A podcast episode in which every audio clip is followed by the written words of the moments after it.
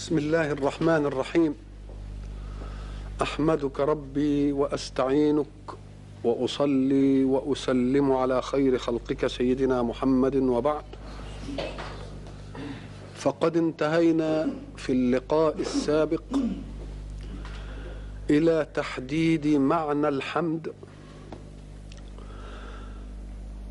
وبينا أنه انفعال النفس بكل ملكاتها للمنعم بجلائل النعم.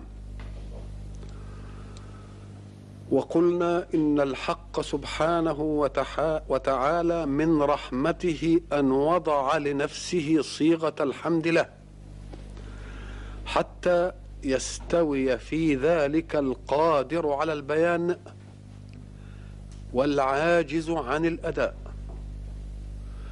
وقلنا إن حيثيات الحمد بدأت الحمد لله. وقلنا أن هذا اللفظ معناه أنه علم على واجب الوجود المتصف بكل صفات الكمال التي أدتها الأسماء الحسنى فيما سمح لنا أن نعرفه من أسماء. ولذلك كان رسول الله صلى الله عليه وسلم يعلمنا حين يسأل الله بكل اسم هو له سمى به نفسه أنزلته في كتابك أو علمته أحدا من خلقك أو استأثرت به في علم الغيب عندك. ومما يدل على أن الكمالات في اسم الذات لا تتناهى أن رسول الله صلى الله عليه وسلم حين عرض المقام المحمود في الآخرة والشفاعة العظمى لأمته قال فألهمني ربي محامد. يعني شيء جديد. لم أكن أعرفه من إيه؟ من قبل. لأن كمالات الحق لا تتناهى وإنما هو يعطينا بالقدر الذي يعلم أنه يؤدي عندنا مهمة تكاليف الحياة. وسنعرف له من الكمالات ما لا ينتهي يوم نلقاه إن شاء الله. حين يستهل الحمد بحمد الله وكلمة الله تعني المعبود والمعبود بحق. وما دامت كلمة الله تعني المعبود والمعبود بحق فالعبادة لا بد أن تكون بتكليف والتكليف إنما جاء ليضيق حركة الاختيار في الإنسان. افعل هذا ولا تفعل هذا. فكان المقتضى أن يكون الحمد اولا للربوبية المنعمة بإيجادنا من عدم وبإمدادنا من عدم لكن أن تستهل بالله المعبود والعبادة تقتضي تقييدا للحركة بفعل ولا تفعل فكأنه يقول لو تنبه العاقل. لعلم أن الذي يستحق الحمد اولا هو الله المعبود المكلف. لأن المتفضل قد يكون محمودا عند الناس ولكن المكلف يكون شق على الناس. ولكن لو علم الناس قيمة التكليف في الحياة لحمدوا الله على أنه كلفهم بفعل ولا تفعل لأنه ضمن بذلك عدم تصادم حركة الحياة. وحين يحمي حركة الحياة من التصادم يكون العالم في استقرار وفي أمان. حركته متساندة لا متعاندة. إذا فالنعمة الأولى هي أنه معبود ومكلف. وبعد ذلك جاءت المسألة المادية الأخيرة في رب العالمين خلق من عدم وإمداد من عد. الحيثية الأولى الله. الحيثية الثانية أنه رب العالمين. وقلنا كلمة رب العالمين تطمين لخلقه على أن عالما من العوالم الخادمة له لن يتخلى عن هذه الخدمة لأنه لا يتلقى الأمر إلا من إله واحد. فليس هناك إله واحد يجعل أي عالم من العوالم يتمرد على المقدوم من الإنسان. فتطمين الناس قال أنا رب العالمين. ولذلك يصور لنا رسول الله صلى الله عليه وسلم أن العالم الذي في خدمتي بحكم القهر وبحكم التسخير من المتفضل قد يضيق زرعا بتصرفي عليه. يضيق زرعا حين يراني عاصيا لربي. فينبو بي كل شيء حولي لأن كل شيء حولي مستقيم على منهج الله قهرا. فيرى الإنسان الذي هو في خدمته عاصيا. هذا هو عدم الانسجام بين الكون وبين الإنسان. ولذلك يصور لنا الرسول صلى الله عليه وسلم هذا الأمر تصويرا يحدد معنى رحمة الخالق التي تطفئ حنق المخلوق. مخلوقات من السماء والأرض والجبال والبحار. يعرض الرسول أن قالت الأرض يا ربي إئذن لي أن أخسف بابن آدم. فقد طعم خيرك ومنع شكرك. إذا الأرض نبت بي. وقالت السماء يا رب لي أن أسقط كسفا على ابن آدم. فقد طعم خيرك ومنع شكرك. وقالت الجبال يا رب لي أن أخر على ابن آدم. فقد طعم خيرك ومنع شكرك. قالت البحار يا رب لي أن أغرق أغرق ابن آدم. فقد طعم خيرك ومنع شكرك. إذا فالعوالم اللي في خدمتي ضجت من إن هي في خدمتي. وتعلم جيدا من سخرها لهذه الخدمة. ومع ذلك تراني أنا المخدوم بحسن فيقول الحق. انظروا إلى إلى كلمة بقى عشان نعرف الرحمن والرحيم. فيقول لو خلقتموه لرحمتموه. نعم. دعوني وعبادي. فإن تابوا إلي فأنا حبيبهم وإن لم يتوبوا فأنا طبيبهم. تلك تجليات صفة الرحمن وتجليات صفة الرحيم وكيف ضمنت لنا بقاء العالمين في خدمتنا مع معصيتنا لمين؟ مع معصيتنا لمن سخرها لخدمتنا. ولذلك أنا قلت مرة في بعض اللقاءات إن ظنون الناس وعقولهم لا تتسع إلى إدراكات العالم الجمادي والعالم النباتي والعالم الحيواني. هي إدراكات تستطيع أن تتفاهم مع خالقها. هي ما أقدرش أنا أتفاهم وياه إنما خالقها يتفاهم وياه بدليل إنه في الخلق الأول قالتا أتينا طائعين. ونسب لها إيه؟ نسب لها قولا. قالتا ثم استوى إلى السماء وهي دخان فقال لها وللأرض؟ قال لها وللأرض ائتيا طوعا أو كرها. قالتا أتينا طائعين. وهل يقال لشيء أو يقول شيء إلا إن فهم عن القائل وعن المقول له؟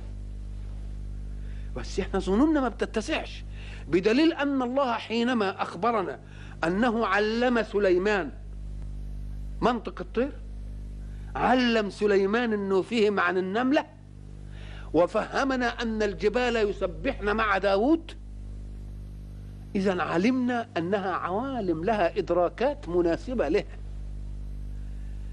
الإدراكات اللي مناسبة لها تخليها تنفعل. بل قلنا إن فيه ترقي ترقي بأن يجعل لهذه الجمادات عواطف. العواطف دي المشهور إنها عند الإنسان بس. إنما لما نيجي نتكلم ربنا عن بني عن القوم فرعون يقول إيه؟ أخرجناهم من جنات إيه؟ وعيون وزروع وما إيه؟ مقام كريم ونعمة كانوا فيها. فما بكت عليهم السماوات والأرض. الله كأن السماوات والأرض لها بكاء. من يقول هذا؟ نعم لها بكاء. بكت السماوات والأرض. ما بكتش عليهم. اذا فهي تبكي على من؟ لو أنها لا تبكي على أحد ما كانش فيه خصوصية. إنما فما بكت عليهم السماوات والأرض يدل على أن السماوات والأرض تبكي على حد. نعم تبكي على العبد الذي انفعل بالتكليف انفعالها بطاعة التسخير فلم يعص الله سبحانه وتعالى. لأن ده هو الإنسان اللي بيبقى منسجم وياه فإذا ما كان هناك مكان يرى الإنسان مصلي وطائع ولم يشهد عليه معصية يقول لك ده زي في الطاعة طوال ده. يوم لما يفرقوا هذا الإنسان المنسجم معاه يوم يزعل ولا ما يزعلش. ولذلك سيدنا علي قال إذا مات المؤمن بكى عليه موضعان موضع في الأرض وموضع في السماء. أما موضعه في الأرض فموضع مصلاه. المكان اللي بيسعد كده وهو بيصلي فيه كده وساعة المكان ما, ما يسمع الصلاة ويشوف واحد مصلي كده يبقى منسجم وذلك الإنسان لأنه يعتبر صديق له. وياه! إذا لما يشوف إنسان بيعمل منكر يبقى المكان عمال يلعن فيه. طائع زيه يبقى منسجم وياه. هذا موضعه في الأرض وموضعه من السماء. بيبكي من إيه الموضع؟ المصعد عمله الطيب. إذا فدي لها إيه؟ انفعالات. فإذا قالت الأرض كذا وقالت هي قالت لي ولا قالت لمن خلقها؟ لمن خلقها. لا يعز على من خلقها أن يتفاهم معها وتتفاهم إيه؟ معه. لأن الأشياء في التكوين منفعلة للخالق. فهو حين يخاطبها ده انت إذا نظرت كده إلى القرآن تشوف إيه؟ إنما أمره إذا أراد شيئا شوف أن يقول له طب ده, ده ده قبل أن يكون بقت كلمة له موجودة. ده بيقول له يقول له وبعدين جت كن بعدها هو لا يأتي إلا بعد كن. فكيف يقول له قبل أن تأتي كن؟ إذا فكل شيء في الوجود منفعل لخالقه. أن يقول له هي له كن. أمال بيقول لمين؟ طب ما قبل ما يقول كن ما كانش موجود. لم يكن موجودا قبل قوله كن. فكيف يقول له؟ يقول له يبقى ده مستحضر عنده. المكت موجود. يقول له ابرز بس. ولذلك لما سئل ما شغل ربك الآن قال له أمور يبديها ولا يبتديها. يبديها. في فرق بين أن ذا يبدي مش يبتدي فكأن حينما يقول له كن فيكون هو بدأها. إنما كن ديا يبديها يظهرها للناس. إنما المسائل كلها مفروغ إيه؟ مفروغ منها. إمال كيف نفسر قول الرسول صلى الله عليه وسلم؟ إن الجنة عرضت علي. ولو شئت أن آتيكم بقطاف منها لفعلت. لو شئت أن آتيكم بقطاف منها يدل على أنها حقيقة واقعة. مسألة واضحة. إذا فقول الله إنما أمره إذا أراد شيئا أن يقول له فكأن الشيء في العلم الأزلي موجود ولكن الإبداء هو اللي ناقص. لأنه بيقول له ومع أنه لا يوجد إلا بعد كن. هيقول للمين بقى؟ كن. يبقى اذا مسائل ابدائيه مش ابتدائية. فالحق سبحانه وتعالى يعرض لنا بقى الإيه؟ الحيثيات بتاعت الحمد. يبقى الله مكلف لو ما كانش يكلفنا بيفعل ولا تفعل كانت بقت شقاء. كان القوي يبقى بقوته والقادر بقدرته وكل اللي يقدر يعيش فساد يعمل. اذا فحمايتنا جاءت منين؟ جاءت من التكليف من الإله. كان المفروض إن الامتنان يبقى برب قبل إله لأن الإله مكلف والتكليف هيقيدني شوية نقول له لا ده التقييد ده هو الخير لك. لأنك يجب أن تنظر لا إلى تقييدك ولكن انظر إلى تقييد بقية الخلق بالنسبة لك. أنا ضربت مثل قلت. هو قال لي لا تسرق من فلان. تقييد لحركته نظرة الحمق تقف عندها تقول أيد حركتي. أقول له لا ما هو أيضا قيد من أجلك حركة كل الناس. قال لهم برضو ما تسرقوش من فلان. يبقى مين اللي كسبان؟ يبقى أنت اللي كسبان. لأنه قيدك وأنت واحد. وقيد من أجلك الملايين. يبقى ما تاخدش انت لا التقييد على انه تكليف ليك لوحدك. ده تكليف لكل الايه؟ ده تكليف لكل الناس. اذا فحيثيات الحمد الله حيثيات الحمد رب الايه؟ العالمين. وكلمة الرب دي هي كلمة الإلف الأول. الإلف الأول لأن الخلق من التربية. الإمداد كده وال من التربية. اذا دي الإلف الأول قبل أن يكلف. ولذلك حين يعرض الحق لنا في عالم الذر وإذ أخذ ربك من بني آدم من ظهورهم ذريتهم وأشهدهم على أنفسهم. ألست بربكم؟ ما قال لهمش ألست إلهكم لأن لسه مش حكاية تكليف في عالم الذر إنما دي ربوبية ربوبية العطاء. ربوبية التربية. ألست بربكم؟ قالوا بلى. أيوه أنا خليتكم تقروا دلوقتي مخافة أن تقولوا إنا كنا عن هذا غافلين. أو تقولوا إنما أشرك آباؤنا من قبل وكنا ذرية من بعدهم. دي الالف الأول لعالم الذر ومعنى عالم الذر يعني العالم في خمائر تكوينه. مش العالم في نهائية تكوينه عالم في خميرة تكوينه الرسول عليه الصلاة والسلام لما يجي الآية مثلا نفهم الآية كده وإذ أخذ ربك من بني آدم من ظهورهم ذريتهم. طب هم مين بنو آدم؟ فهم الآية كده. وإذ أخذ ربك من بني آدم من أول آدم إلى أن تقوم الساعة. مش دول بنو آدم؟ طيب أدا المأخوذ مين؟ أدا المأخوذ منه. طب إذا كان إذا كان بنو آدم من أول آدم إلى أن تقوم الساعة يبقى ده المأخوذ منه. فإيه المأخوذ إيه بقى؟ ذريتهم. طب ما هم هم مفهوم الكلام؟ أو وإذ أخذ ربك من بني آدم من ظهورهم ذريتهم. وإذ أخذ ربك من ظهور بني آدم ذريتهم. هذا المعنى يعني. الله. ظهور بني آدم من هم بنو آدم؟ الخلق من أول آدم إلى إيه؟ إلى ساعة. هذا هو المأخوذ منه. هنجيب ظهور دول وناخد منهم ذريتهم. الله طب ما دام الخلق ما دام من أول آدم إلى أن تقوم الساعة ما هم هم عين الإيه؟ هم عين الذرية. يبقى اتحد المأخوذ والمأخوذ منه اتحد المأخوذ والمأخوذ منه. طب هي إيه الفرق؟ واذ اخذ ربك من ظهور بني آدم من هم بنو آدم؟ من آدم إلى ان تقوم الساعة. ومن ذريه هؤلاء طب هم هم. يبقى اذا اتحد المأخوذ.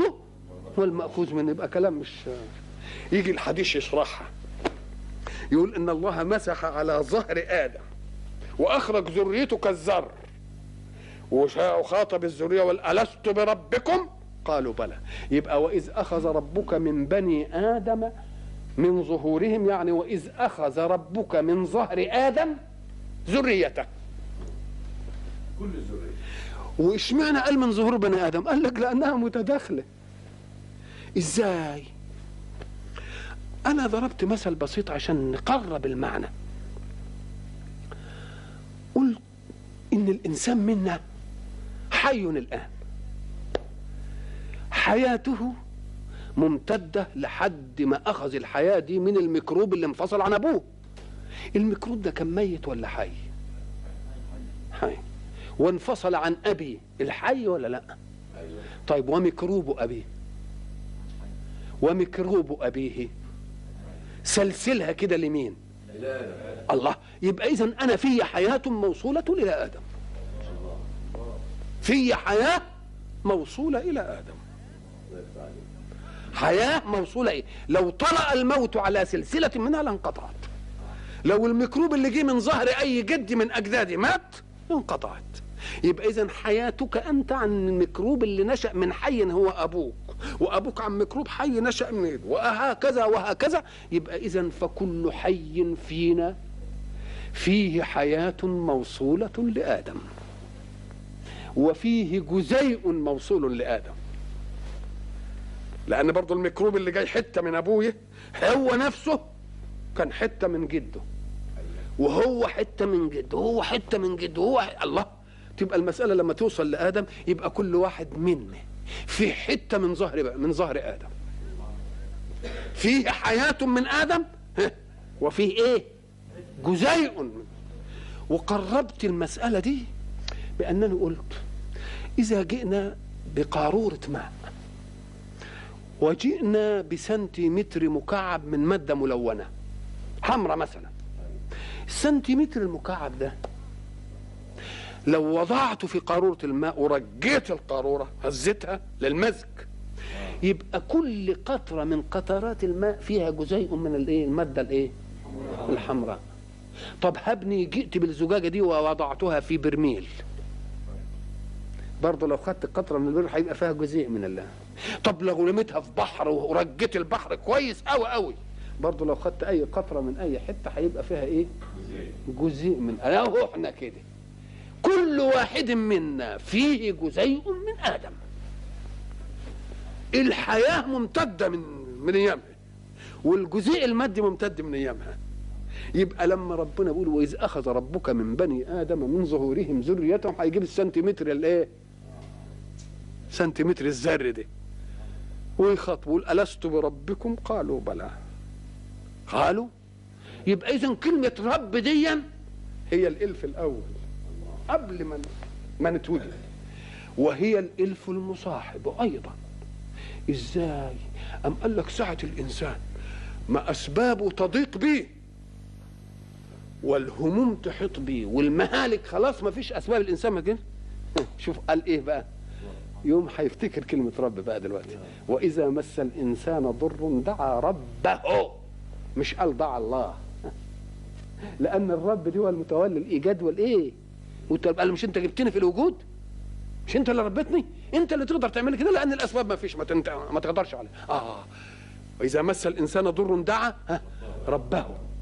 منيبا إليه. مش كده؟ ثم إذا خوله نعمة. نسي ما كان يدعو إليه. وجعل لله أندادا ليضل عنه يقول لك لا أصلا أنا كنت ناصح وكنت محتاط للمسألة. يا أخويا أنت كنت عمال فازع إلى الله و... وعمال تتقلب على يوم تقول يا رب ما فيش إلا أنت. آه. يبقى اذا كلمة الرب هي لا تزال الملاذ لنا إلى الآن. يبقى هي من الأول في عالم الذر وهي رب الايه رب العالمين. وبعدين قلنا الرحمن. آه الرحيم. تلك نعمة تستحق أيضا الإيه؟ تستحق الحمد. وكلمة مالك يوم الدين. دي بقى دي عمدة اللي تستحق الحمد الكبير. ليه؟ قال لك لأنه لو ما كانش مالك يوم الدين كان الذي صنع شرا استمتع به في الدنيا قد خرج من حدود التكليف وأراح نفسه وشقي الملتزمون بالتكليف. يبقى كونه ملك يوم الدين دي نعمة هي اللي بتوزن الوجود. ليه؟ قال لك لأن. لو أنه ما هوش مالك يوم الدين كان الإنسان منه إذا ما كانش قوي ما يعرفش يتحرك في الحياة. ليه؟ قال لك لأن أنت حركتك إذا كنت مستقيما على المنهج. بتنفع غيرك في دنياه ولكنها لا قد لا تنتفع بها إلا في أخراك. يبقى أكن ثمرة التكليف مش هتبان في الدنيا. لأن أنت سلوكك منظم بالنسبة لغيرك فغيرك اللي انتفع بإنك كويس. إنما أنت شقيت بإن غيرك مش كويس. يبقى لو ما طمنيش وقال لي ده بقى ما أنا مالك يوم الدين يعني ما تفتكرش إنها ضاعت ده عندي. آه. يبقى طمني تطمين إيه؟ تطمين كامل. لما نيجي ننظر إلى كلمة مالك يوم الدين أو مالك يوم الدين هي قراءتين يعني. ولذلك تلاحظوا إنها مكتوبة في المصحف ميم لام كاف. وبعدين القراءة اللي تقراها ملك تبقى ماشية. وبعدين فيه مادة كده اللي يقراها إيه؟ مالك. ففي قراءتين. آه اذا أدركنا سر حذف الألف هنا. علشان الشكل يخدم الاسمين. إن قرأتها مالك المادة اهي وإن قرأتها ملك تبقى الصورة موجودة عندك ملك. الله. في لما تيجي تنظر إلى المسألة دي تجد إن الناس لما قالوا إيه مالك وإيه ملك المالك كل واحد يبقى مالك. أنا أملك عبايتي أملك المتاع بتاعي أملك أي حاجة. إنما مش كل واحد ملك يبقى الملك له تصرف على المالكين. يبقى ملك يبقى إيه؟ يبقى أعلى يعني. نقول له طب كويس قوي لكن هو الملك ده صحيح؟ تصرفه أعلى. ها. على المالكين أنت مالك وهذا مالك وده مالك وده مالك وده مالك كل واحد مالك اللي عنده. ايا كان أهو مالك. لكن لما يجي الملك ها، يبقى على الإيه؟ على الكل. نقول له له المالك يتصرف في ملك الغير. ده ما يتصرفش في ملك الغير. ها؟ ما هو ما يتصرفش في ملك الغير. انت تعرف الملك ده أو الرئيس أو حاكم الدولة أو أو لاخره رئيس على مين؟ رئيس على المخالف لقوانينه بس.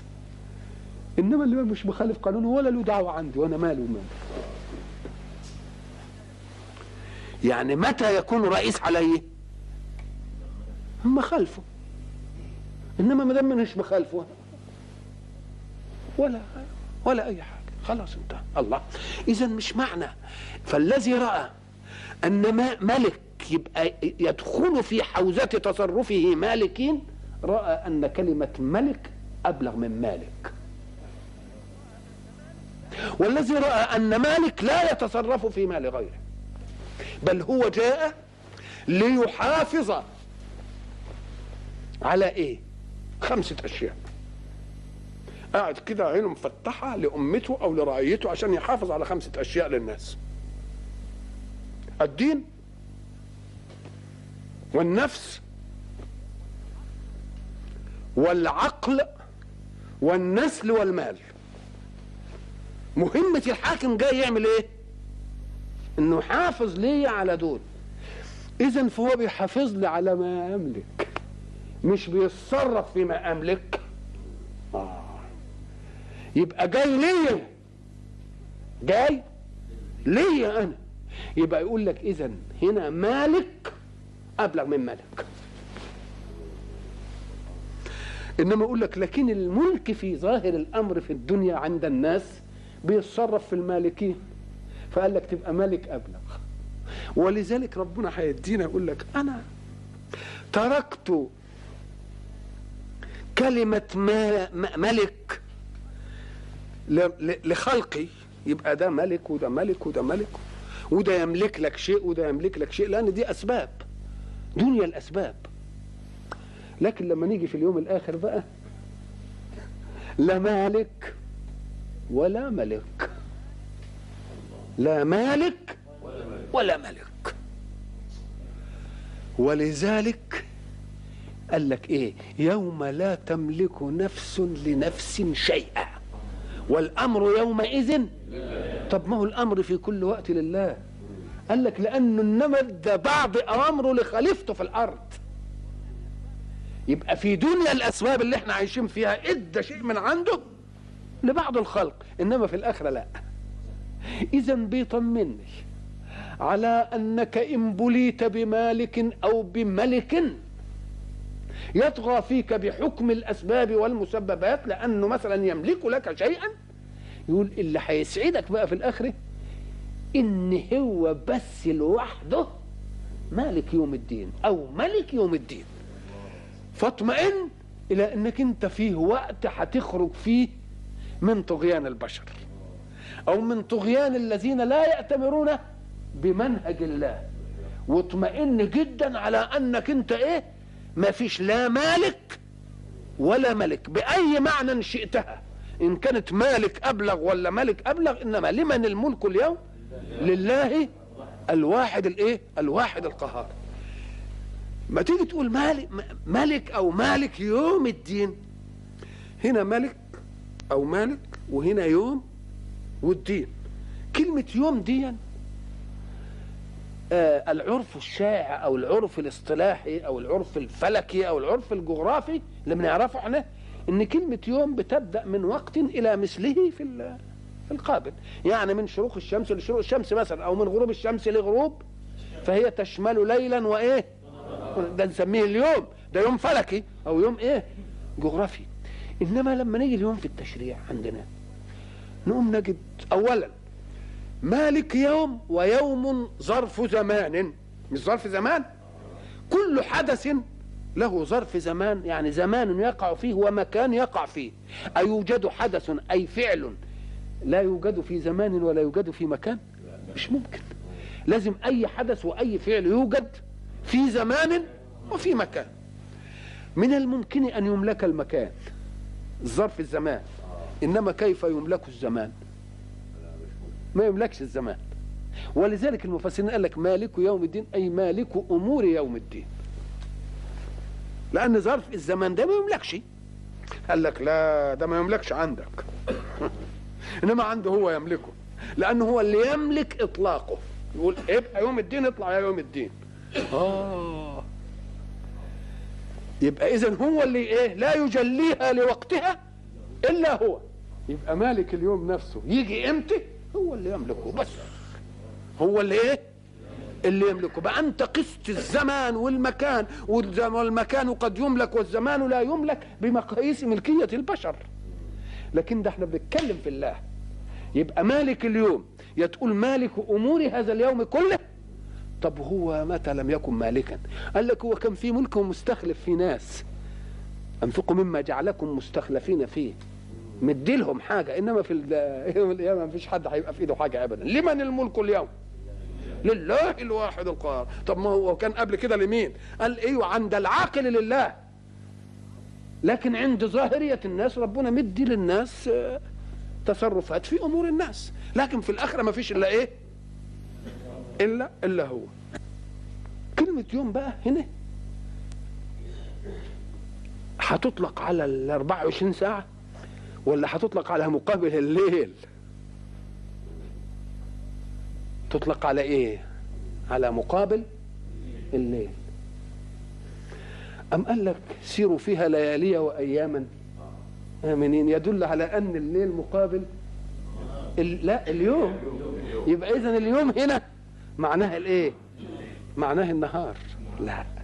اليوم معناه النهار. سبع ليال وثمانية أيام يبقى فيه ليال وفيه إيه؟ لا أيام. هنا في المنطق هنا ليالي وإيه؟ وأيام. طيب هو مالك يوم الدين ده؟ ما دام هنا الليالي والأيام يبقى اليوم هنا معناه النهار.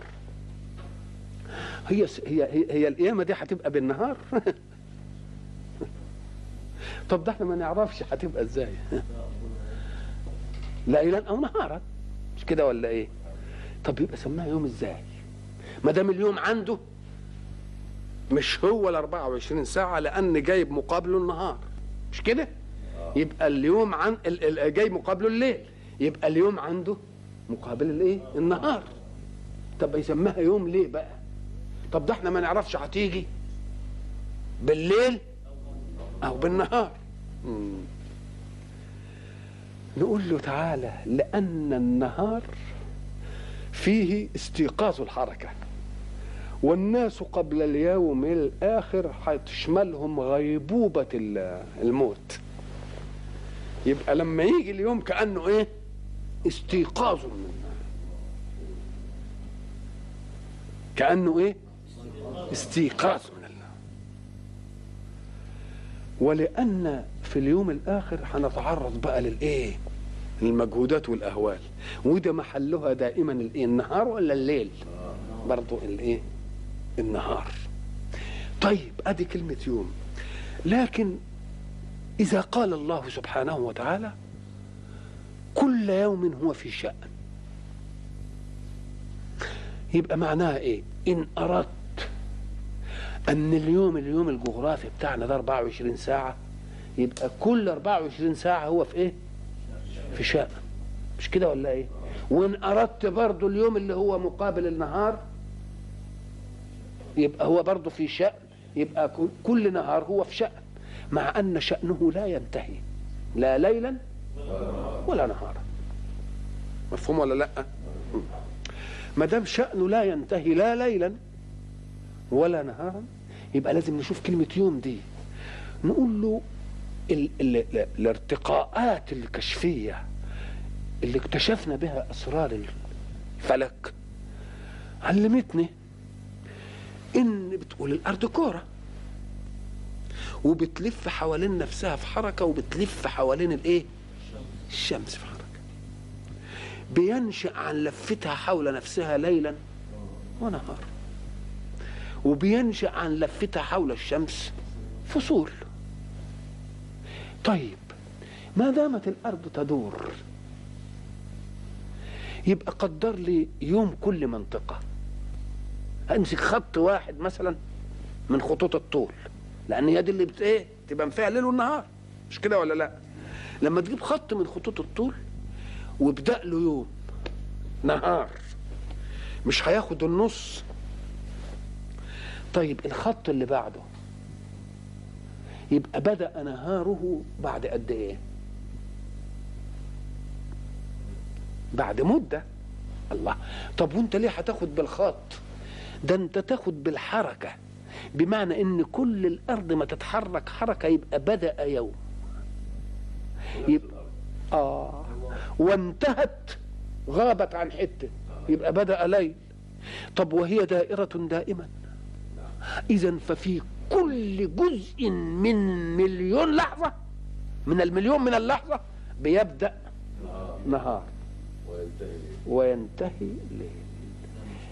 آه يبقى آه يبقى إذا لما نقول كل يوم هو في شأن أنت بتحسبها كل يوم أنا ولا كل يوم الصين ولا كل يوم ليبيا ولا كل يوم إيه؟ آه كل يوم بحتة. يبقى اذا هو في شأن لا ينتهي لأن خروج ليل ونهار لا ينتهي ابدا. كل يوم يبدأ كل س... كل لحظة يبدأ إيه؟ يبدأ يوم. كل لحظة يبدأ يوم كل لحظة يبدأ يوم. الله. اذا هو في إيه؟ هو في شأن دائما. في شأن دائما مش معطل يعني. لا هو في شأن دائما لأن ما دام قال لك كل يوم تقول له يوم يوم من؟ يوم الخلق جميعا. وما دام يوم الخلق جميعا كل لحظة يبتدئ فيها يوم وينتهي فيها إذا فمعنى كل يوم هو في شأن تسميه يوم الآن أي كل آن هو في شأن لأن كل آن بيبدأ إيه؟ بيبدأ بيبدأ يوم يبقى إذا مما يجعل الحق يستحق الحمد أنه مالك يوم الدين لأن دي المسألة اللي هتفصل الفصل النهائي في كل ما يريح الذي تعب في الحياة. نقول له لا أنت هتروح. ما فيش حد من زملائك أو من إخوانك الإنس ده هيبقى له سلطان عليك. اطمئن على دي. لأنك أنت هتبقى بقى مب... على طول مباشرة. يبقى ده يطمئن مين؟ يطمئن العبد. في يبقى إذا من ض... من من تمام ضمان الأمن في النفس البشرية أن يعتقد الإنسان باليوم الآخر. إن فاته جزاء على عمله في الدنيا من جهد الناس له سيطمئن على أن جزاءه في الآخرة لن يفوته. وحين يوجد الجزاء في الآخرة يكون أربى فائدة. أربى فائدة. ولذلك الرسول عليه الصلاة والسلام نبهنا لدي حين أهديت له الشاة وكانت عائشة رضي الله عنها ترى أن رسول الله ترى رسول الله يحب لحم الكتف. لحم الرقيق ده. فلما جاء قال ماذا صنعت بالشاة؟ قالت تصدقت بها وبقي كتفها. قال كلها بقي إلا كتفها. نعم. كلها بقي؟ أنت بتقول اللي بقي؟ كتف ده هو ده اللي راح. إنما اللي بقي ليه؟ لأن الكتف أخذناه لأنفسنا. وغير الكتف اللي أنت تصدقت به قدمناه لنا في اليوم الآخرة. يبقى هو ده اللي باقي. كلها ذهب إلا إيه؟ آه كلها بقي إلا كتفها ده بي بي- بيدلنا على إيه؟ بيدلنا على أن الأص... الأصل الأصيل في النفع أن يكون النفع في يوم في اليوم الآخرة. أيوه لأن هو ده النفع اللي مش هينقطع. إحنا كنا قلنا في حلقة إن كل نعيم الدنيا مهما تنعم الإنسان إما أن يفوتني النعيم وإما أن أفوت النعيم. يبقى عظمة الآخرة في الجنة أن النعيم لا يفوتني وأنا لا أفوت النعيم. يبقى اذا من الخير أن يكون نعيمي هنا أو نعيمي هناك. لازم يكون نعيمي هناك. يبقى صدق رسول الله في كلها بقي إلا إيه؟ إلا كتفه. و- ولذلك دخل واحد على بعض الصالحين فقال له أنا أريد أن أعرف أأنا من أهل الدنيا أم من أهل الآخرة؟ فماذا قال له؟ انظروا إلى دقة الجواب. إشراقية الأداء. قال له يا أخي إن الله أرحم بعباده أن يجعل موازينهم في أيدي أمثالهم. ميزان كل امرئ في يد نفسه. لأنك تستطيع أن تغش الناس. إنما تستطيع أن تغش نفسك؟ ابدا. قال لك ميزانك في إيدك. تستطيع أن تدرك أنت من أهل الدنيا أم من أهل الآخرة؟ قال له كيف؟ قال له إذا دخل عليك من يعطيك صلة ودخل عليك من يأخذ منك عطاء بأيهما تفرح؟ فسكت. قال إن كنت تفرح بمن يعطيك فأنت من أهل الدنيا وإن كنت تفرح بمن يأخذ منك فأنت من أهل الآخرة. ليه؟ لماذا؟ قال لك لأن الناس يحبون من يعمر لهم ما يحبون. فالذي يعطيني يعمر دنياي والذي يأخذ مني يعمر آخرتي إذا فإذا كنت من أهل الآخرة أفرح بمن؟ إيه؟ يأخذ مني. أكثر ممن؟ أكثر ممن يعطيني. ولذلك كان بعض الصالحين إذا دخل عليه من يريد صلته يقف له ويقول مرحبا بمن جاء يحمل زادي إلى الآخرة بغير أجرة. ما بياخدش أجرة منه. بيديني إيه؟ بيديني زاد. إذا فكلمة مالك يوم الدين دي قضية ضخمة. من قضايا العقائد. ساعة ما نعرف إننا كلنا مردودين إلى الإله كنا في الدنيا قد يرد بعضنا إلى بعض. ولكننا في الآخرة لا نرد إلا لله وحده. يبقى هذا أمر يطمئن على أن إيه؟ المسائل كلها ستسير كما تحب. وأنت الذي تضع الإيه؟ الأساس. فلو لم يقل الله مالك يوم الدين كانت تبقى قضية مشكلة.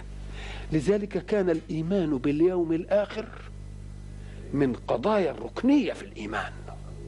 ليه؟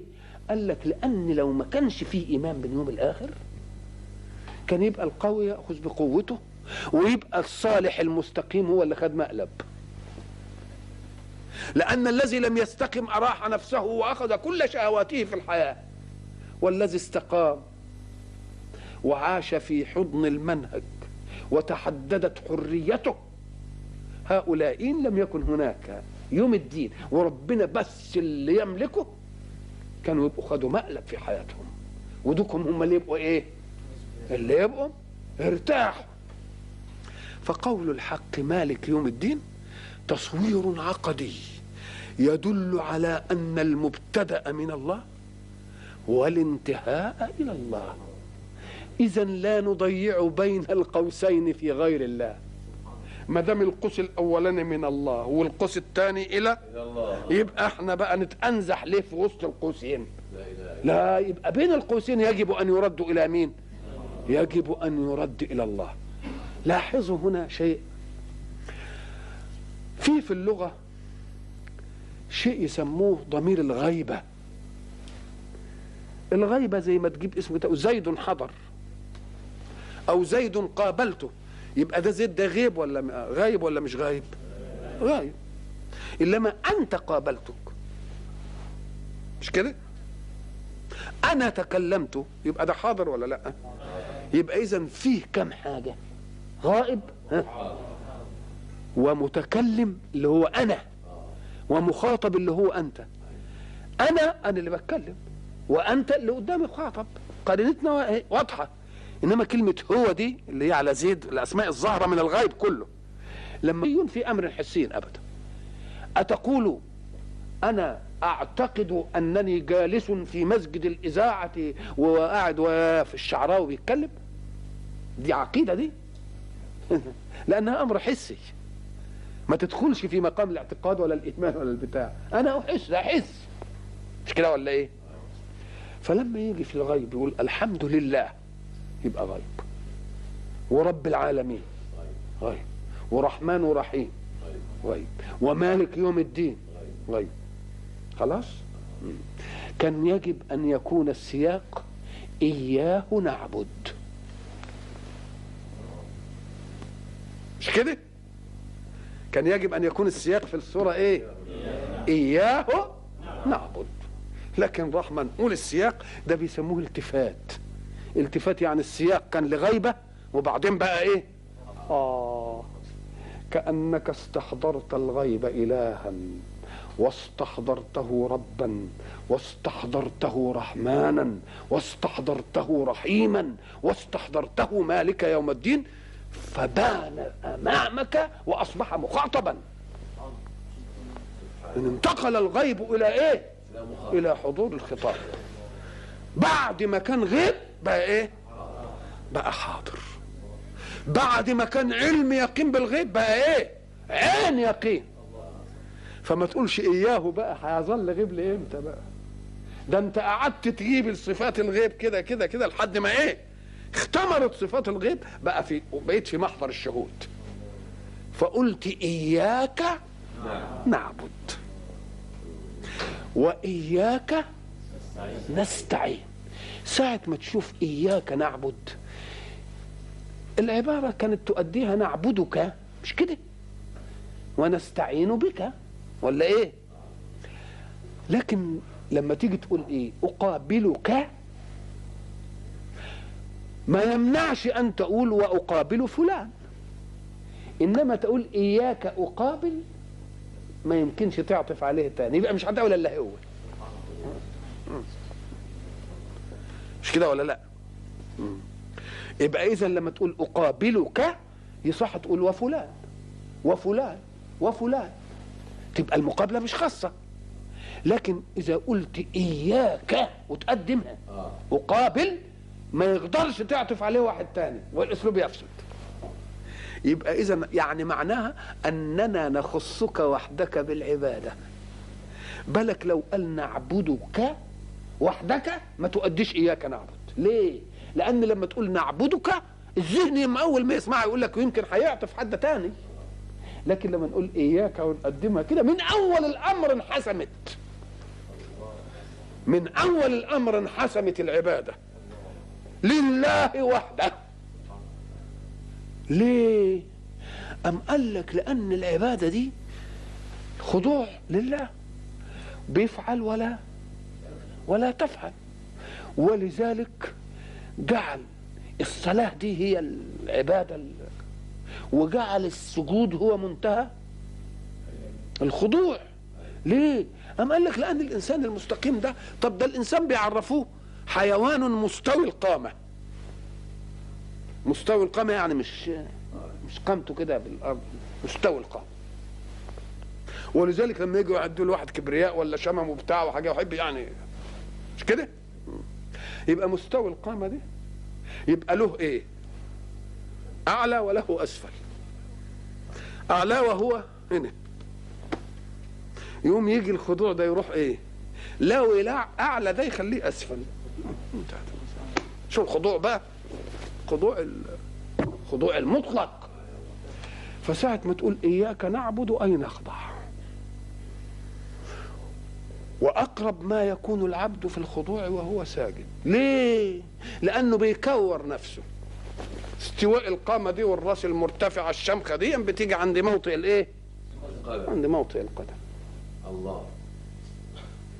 يبقى إذا كان ذلك في القالب. يمكن لو كان حكاية في القلب كده كنا نداريها على بعضنا وأنا انزل لله في الغيب. وأنت تنزل لله في الغيب. لا هو عايزنا ننزل انزلالة مش قلب بس قالب أمام بعضنا عشان نفضع عبوديتنا لبعض. تبقى عبادي عبوديتنا؟ يبقى ما يجيش اللي أعلى مني ويروح يسجد لربنا بينه وبينه كده؟ لا يقول له تعالى هنا واسجد كده علشان ال- ال- ال- اللي أنت بحكم أوضاع ال- ال- ال- المجتمع. أنت عالي عليه يشوفك كده وأنت يبقى عمال بنف بيفضح لنا عبوديتنا له. عشان ما فيش واحد بعد ذلك إيه؟ يستعلى ولا يتكبر. والأدنى يشوف الأعلى برضه زيه. يبقى اذا السوائية في العبادة هنا. سوائية في العبادة تبقى تديني إيه؟ عبادة وعبادة لواحد. لأن العبادة لواحد تحميك من العبادة لملايين سواك. فلو لم تكن العبادة لواحد لخضعت لكل ذي قوة في أي ناحية من النواحي. والله يريد الناس جميعا عبادا له وحده. أسأله سبحانه وتعالى أن يخلص عبوديتنا له لنحظى بخير السيادة منه. وإلى لقاء آخر إن شاء الله.